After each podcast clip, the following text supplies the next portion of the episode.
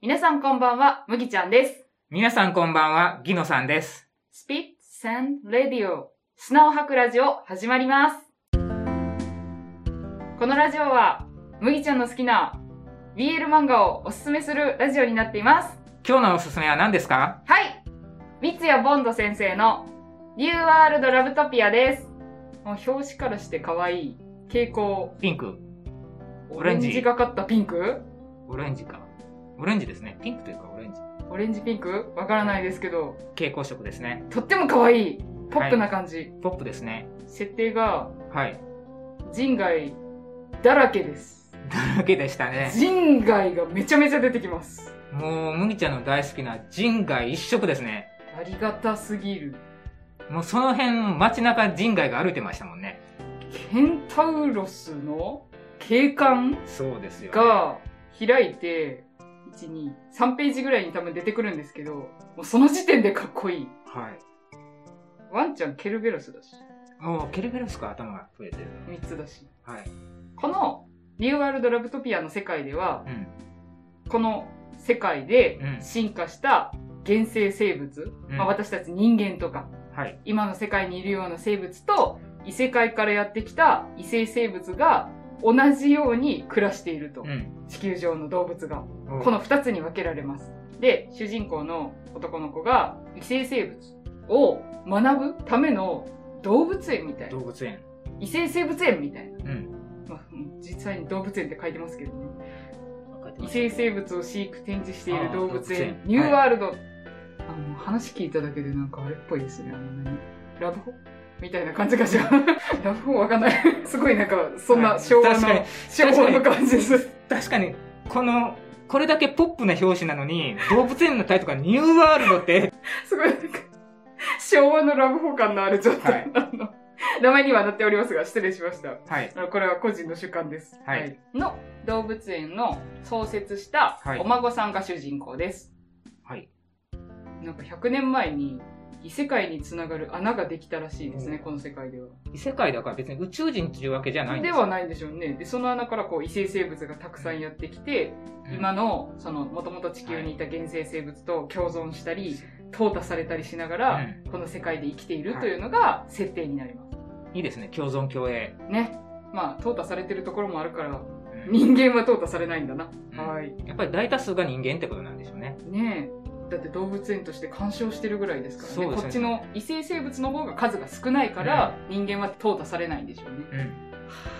そうでこれもう表紙の帯のところに書いてるんですけどいろいろ書いてます。触手感人魚感はい。沼感インキュバス感表紙見たら普通にあの人間同士に人間同士です、見えますよね見えます。見えますよね見えます。間これ違いながガチであの人間同士だったら多分私スピさんに持ってこなかったと思うんですよ、もう全部人外しか出てこないから、うん安心して人外好きの人は読んでくださいって言おうと思って持ってきました。く。でもこれ表紙用に見たら、なんか、ウニウニと見えてるんですよねまあ、。触手が見えてますね。触手が見えてますねうん触手が見えてますね。けど、触手が別のもんかもしれないし、パッと見た目は、しとしとですね。そうですこれもね作者さんがツイッターであの広告出してくれててはい。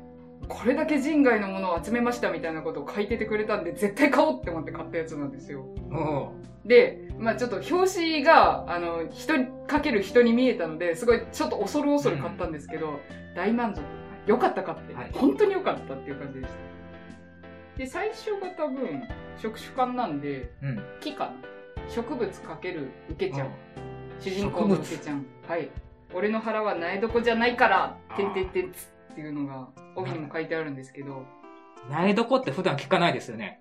年誌にしか出てこないんじゃないですかね。よく一番全然聞かないで、すね。なんか、シチュエーション的に多いのは多分こう、触手はい。触手はよく見ますね。見ますよね。はい苗床にされるって。まあ、要は、企んみたいな感じで、卵を人の体の中に入れて、で、それでその卵が人の体の中で孵化して出てくる。腹を割って出てくると。それはエイリアンですね。はいこの、多分、こう、ご都合主義の中では、母体は無事です。はい。ちゃんと元気なまま、触手が、おぎゃーって元気に生まれてくるという。うん。私常々思うんですけど、触手ジャンルが BL の中にあってもいいと思うんですよ。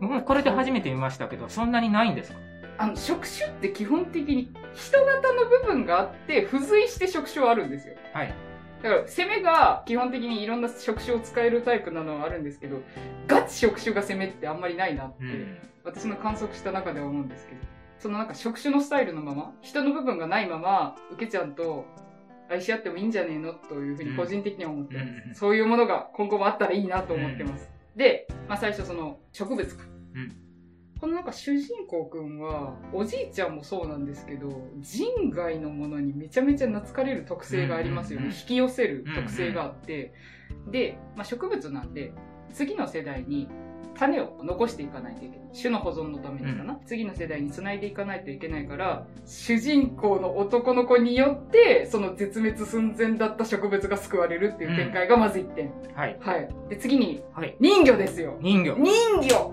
人魚出ますね私人魚めっちゃ好きなんですよあれ牛気が好きなんじゃないですか牛気も好きですけど人魚も好きなんですよはなんでかわかんないんですけど人魚ロマンがあるんじゃないですか、い まあ牛気はとか映画ハリウッドの映画で牛気ってあまり見ないけど人魚は普通にありますからね、ありますよねはいかのディズニーでも人そ魚うあ使ってるじゃないですか、はい D02 でもいろんなところで出ますよねそう、だから多分ちっちゃい時にそういうものを見て育ったのがあったので、人魚というものに多分特別なこう憧れというかロマンを感じるところが多分あるんだと思うんですけど、はいそもそもこの界隈に来ると、人魚と合体するのってどうすんのって思うんですよ。なんかどうすんのと思うと同時に人魚って女性的なイメージがありますよねディズニーの影響が強いんかあー、なるほど。はい団体のマーマン。マーメイドの方が強いってことですよねあ。そうそうマーマーメイドかマーメイドの方が多分女の人かな。はいで、マーマンの方はあんまりっていう感じなんですよはね。いですよねうーん、なるほど。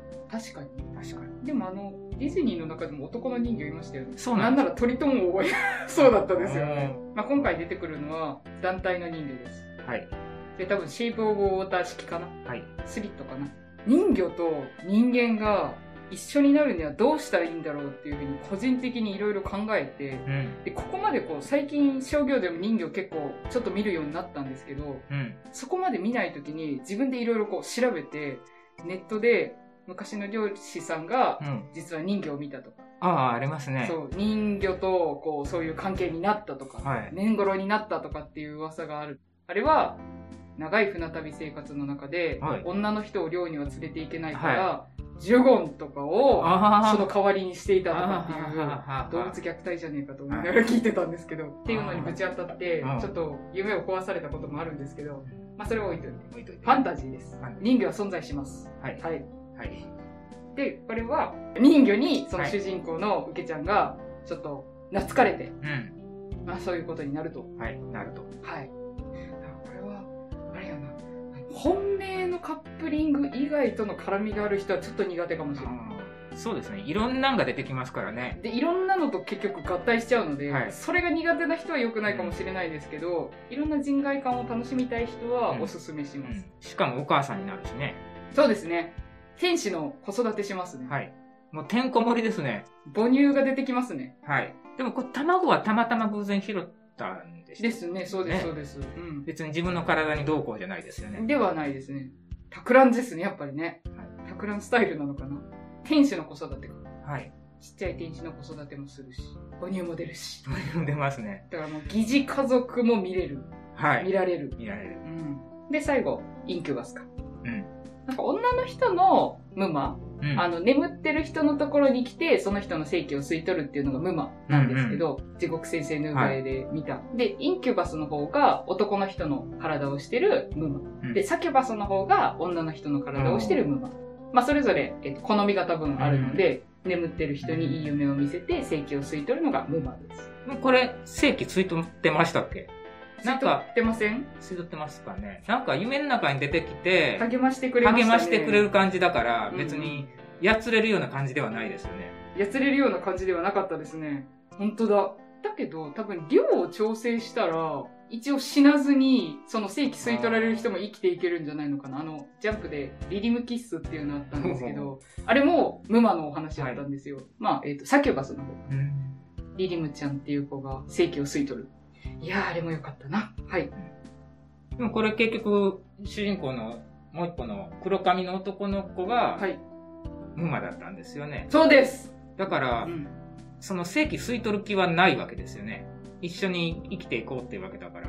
なんか、これは正規を吸い取るというより、そういう行為を行うと多分自分の腹が膨れる感じじゃないですか。うん。で、一緒に生きていくっていう。あの、はい餌として見てるというよりかうはんう、ん好きだから一緒にいたいっていうそう方ですよねだと思います。はいはい。愛じゃよ。んラブ。ラブラブトピア。そう。このラブトピアも昭和ですよ ね。あ、いた。すいません確かにタイトルが、タすイトルが、ごいなんか、ごめんなさい。言い方が悪いで、日活ポルノかもしれない。ですよね。いや、見たことないけど。今時、ラブトピアなんかって使うかっていう。ユートピアの造語。造え語、ラブトピアって造語なんですかねどうなんでしょうか。麦ちゃん先生。 そんな知らない単語だなはい。なんか、ユートピアとラブをこう組み合わせた感じなのかなと思うんですけど。まあ、愛のある理想郷ということで、はい。新世界 の。そのまんま 使うですね。本当に、これは人外好きのためのユートピアでございました。この漫画は。はい。人外でもなんか出てくるのどっちかというと綺麗ですよね。そうですね。牛気とか、はいはいはいはい。獣って獣感じではない。は狼とか、い。と神話に出てきそうな感じのうん。確かにでねす。うんうん。人魚もなんかそんな感じですよね。大体が人の形をした人外かな。うんブマも結局、あれかな、人の形をしてはいるし。うん。うんそういえばこの、はい、ムマだった方、はいはい。ちょっと、おっと思ったんですけど、家で疲れて、なんか熱があるかなんかで寝込んでる時もマスクしてましたね。ちゃんとしてましたね。今の時代か今な。の時代を反映してるのかなっていう、家で寝込んでる時って息苦しくなるからマスク外すような気がするんだけど、あとあの、病人っていうのがちゃんとわかるかな。うんあの、褐色のムマさんが私はめちゃめちゃ好きですね。褐色はいいぞ。褐色好きですね。褐色はいいどぞ。どこかでその褐色がいいというのを聞いたような、巨人族褐色は。そうですね、はいそうですね。で、あと、多分スピさんでは言ってなくて、鳥かご放送では言っていた、眠り男に恋男の方もちょっと褐色の子が出てきました。そううですん。だんだん、むちゃんの思考が分かってきました。そりゃーっていう感じですよね。これ、これだけこう、好きなの、これです、これですって見せられる。あじゃあ、褐色の人魚やったらもう申し分ないんです。褐色人魚身長差。申し分ないんですけど、でも人魚基本的に海の底にいるから褐色になり得ないんですよね。日が当たらないから日焼けしないですよね。そうそうそうそう。残念。残念。これ後日談そうですね。ですね。はい。なんか後日談みたいなミニドラマがちょっと入ってます。シレーネちゃん。まあ、最終的に、おじいちゃんがね、はい実は天使の人と付き合ってましたっていうオチもついてるんですけど、よね。知らなかった。そう、おじいちゃんもだったっていう。そう、おじいちゃんは天性の人外に好かれる才能があると。鳥も出てきてましたね。なんか襲われるハゲタカとかなんかの類のでかい鳥。そう、これもすごい可愛かった。ヒッポグリフかなうん過去それはハリーポッターですけど。いろんな見識が出てきます ね。本当ヒッポグリフのバックビークを思い浮かべてもらえたら一番わかりやすいんじゃないか下半身が馬と鷹の翼、な。うーん。あ、グリフォンだ。グリフォン、グリフォンです。で、えっと、グリフォンの方は下半身がライオン。ライオン。馬かライオンの違い。確かに。で、グリフォンと馬の間に生まれたんがヒッポグリフォン。あ、じゃあ親なんだ、グリフォ親なんンだの方が。へーグリフォンの下にヒッポグリフがいる。なるほど。ありがとう。ありがとう。そ れは長年の謎が解けました。まあ、ハリーポッターをね、見てる人は、そのグリフォンっていうのはこんな感じかなっていうのがお思い浮かぶんじゃないでしょうか。アズカバンの囚人で出てきます。3作目かな。 3作目1話だけは、一1作目はなんかすごい衝撃現る日本上陸いうような感じで確かに、見ましたそうですね。あれは本当に衝撃的な作品でした。あれを見なかったら人生が変わってたんじゃないのかなおなんか BL でも人生変わってるしいろんなもので人生変わってますね。まあ人とはそういうもんです人とはそういうものですはいギノさんもいっぱい人生変わってるんでそういうもんですそういうもんですね。そういうもんですそう、詳しくは、野木らひラジオを聞いていただいたらわかるんですけども、はい皆さんの最近の最近の大変だったこと。大変だった大変だったこと。大変でしたねめっちゃ話それますけど聞いてる方としてはものすごく面白いし、ものすごく興味あるんですけど、ご本人めちゃめちゃ大変だと思います。そうです。会社がクビになったとか、はい。転職しようかなと思ってる人は、野木らひラジオの最新の方の回聞いてください。そう。全部事細かく、事務的な処理まで全部か喋ってますんで。どこ行けな、退職届はどここうしろと行かそう。うん。どこ行って何をしろ、どんな書類書けとか。うん。こういうとこ見ろとかね。そう。こういうとこチェックしないと、後からあれだぞ。そうみたいなね。転職の心得も語っておりますんで。は生の声ですから。い。実体験ですからね。はい。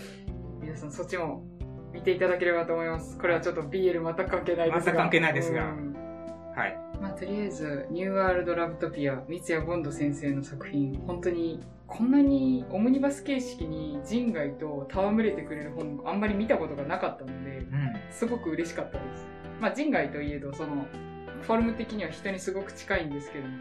はで、い。今度ね、ちょっと褐色の話と、また同じ人魚の話もまたできたらいいかなというふうに思ってます、別の回で、はい。そういうお話もできたらいいかなと思います。はい。はい。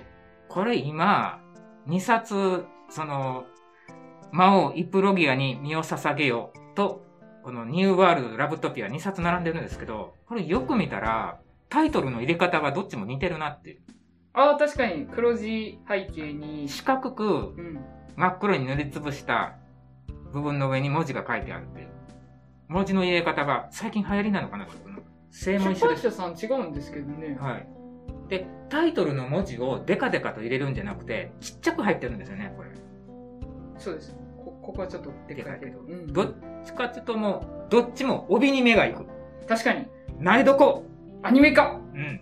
企画進行中タイトルどこっていうぐらいに。まあ、帯でね、属性とか、うんこの本はこういう感じですよっていうのを書いてくれてるので、ゲームの世界に転生とか、職種観とっていうのを書いて BL はジャンルか種類が多いから、どういうジャンルのものかを知るために、やっぱりタイトルよりも帯が大事なんですよね。タイトルだけだとどういうジャンルかわからないんですよね。ニューワールドラブトピアだと全くわかんないですね。だから普通に、その男の人たちの話うんはいっていう風になっても全然おかしくないタイトルじゃないですか。はい。だからやっぱり、そういうところで、こう、読者さんをこう、見てみて、はいただ本屋さんに並んでる時は背表紙しか見えないことも多いので、余計わかんないですよね。そうなんですよ。新刊だったらちゃんと表見せてくれるんですけど、そう考えたら巨人族の花嫁は素晴らしいですね。タイトルがね、タイトルでわかるし、わかるそ。もそも BL だから花嫁が男だというのもわかるしわかるし、巨人族だから身長差あるなっていうのはわかるし。あーすごいユニバーサルデザインっていうことですか。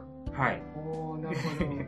ユニバーサルデザイン。わかりやすい。わかりやすい。誰もがわかりやすい。確かに。まあ内容はね、うんなかなかハードな感じではあるなかなかハードなんですけどはいうんそうですね。はい。はい。それでは書籍の紹介です。東京漫画社館三谷ボンド先生作ニューワールドラブトピア2021年3月20日初版新しいですね。ね。で、あと、帯めくると、ちらっと作者さんの後書きみたいなのが出てきてて、嬉しい。そうですね。私、作者さんの後書き、すごい好きなんですよ。なんか数が出てる感じがしていいですよね。そうなんですよ。作者さん、お茶目な感じなんだなっていうのが、う作者さんがだるまみたいになってますが。ん。だるま。しかもこれ、ちゃんと開いた時にカラーでね、そう。扉がカラーです。素晴らしい。なかなか最近そういう感じのが多いんですかの扉がカラーっていうのは。